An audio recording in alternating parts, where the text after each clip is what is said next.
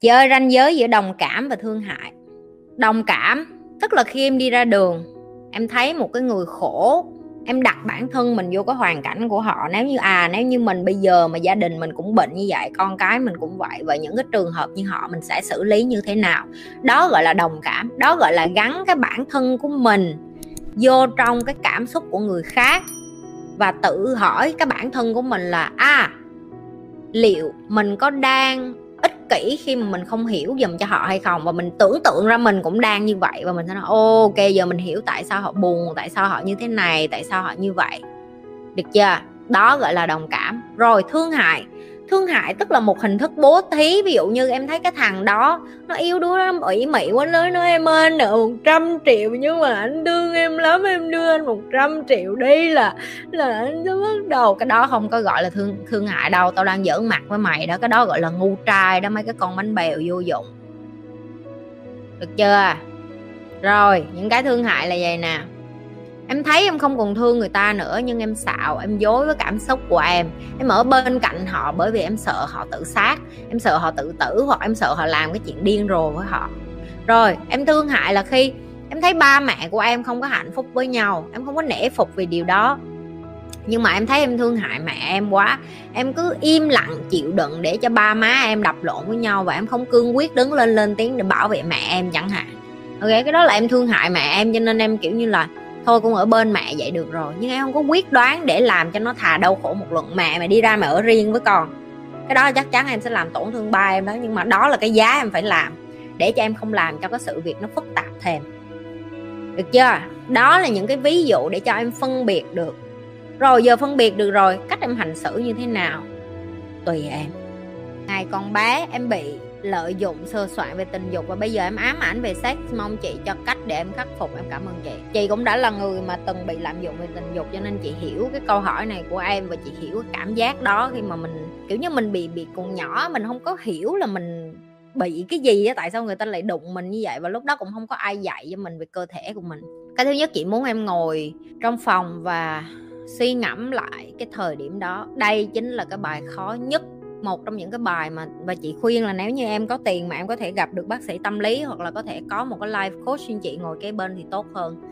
Khi em chữa lành những cái vết thương lớn như vậy, em cần một người kế bên để cho em có thể, tiếng anh nó gọi là release, có nghĩa là em có thể thoát khỏi cái đó ra để cho sau này em có thể dần dần em em em bình bình tâm lại và em cảm thấy bình thường với cái cái chuyện tình dục đối với chị chị may mắn thứ nhất là những cái người bạn trai của chị, những cái người đầu người ta đã rất kiên nhẫn để mà bỏ, làm cho chị quên cái nỗi sợ đó. Cho nên là cái người bạn trai hay bạn gái sắp tới của em, người ta phải là cái người mà đủ trưởng thành để hiểu cái điều đó. Và song song với cái điều đó, em cũng phải đi chữa lành trước khi em muốn có quan hệ với một ai đó tại vì nếu không cả cuộc đời của em sẽ coi sex như kẻ thù, em sẽ cảm thấy tởm lợn em sẽ cảm thấy ai cũng gớm, ai cũng dơ, ai cũng mất dạy, ai cũng là cái đồ khốn nạn hết, nhưng mà không phải.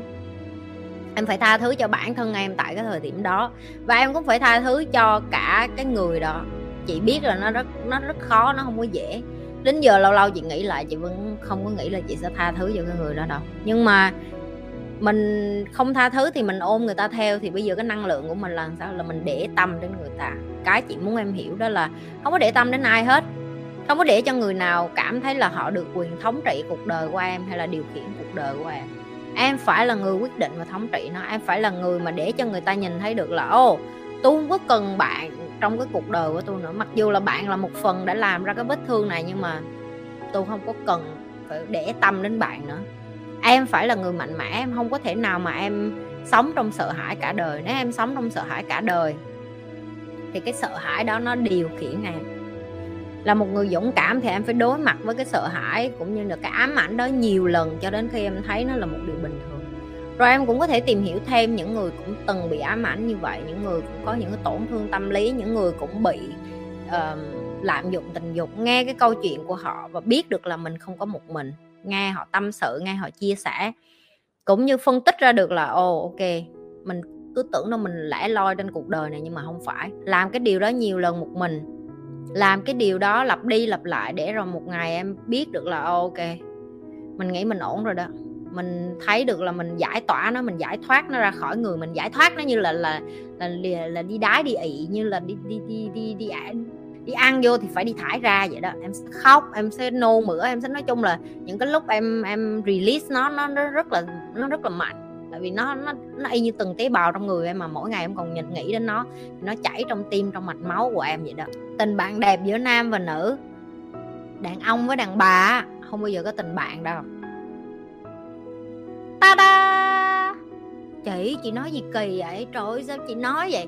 Không có đâu chị đã nói rồi, thằng đàn ông nào nó ở cái bên mày mà nó nói là, em ơi, em làm bạn anh đi là ý nó là mày nhìn ngon quá, để dành đi, để có một lúc nào đó sơ hở nó có cơ hội ăn mày thôi chứ không có cái gì hết á. Em muốn nghe sự thật không? Chị biết hết bạn bè làm ăn với chị, phải có gì đó bên trong đầu họ có một chút gì đó, họ phải nhìn chị gợi cảm và quyến rũ. Và họ cũng muốn làm cái chuyện đó với chị chứ không phải không, chị biết hết không một thằng đàn ông nào đi ra đường nhìn gái mà không muốn quất hết tụi mày tỉnh mộng ra đi.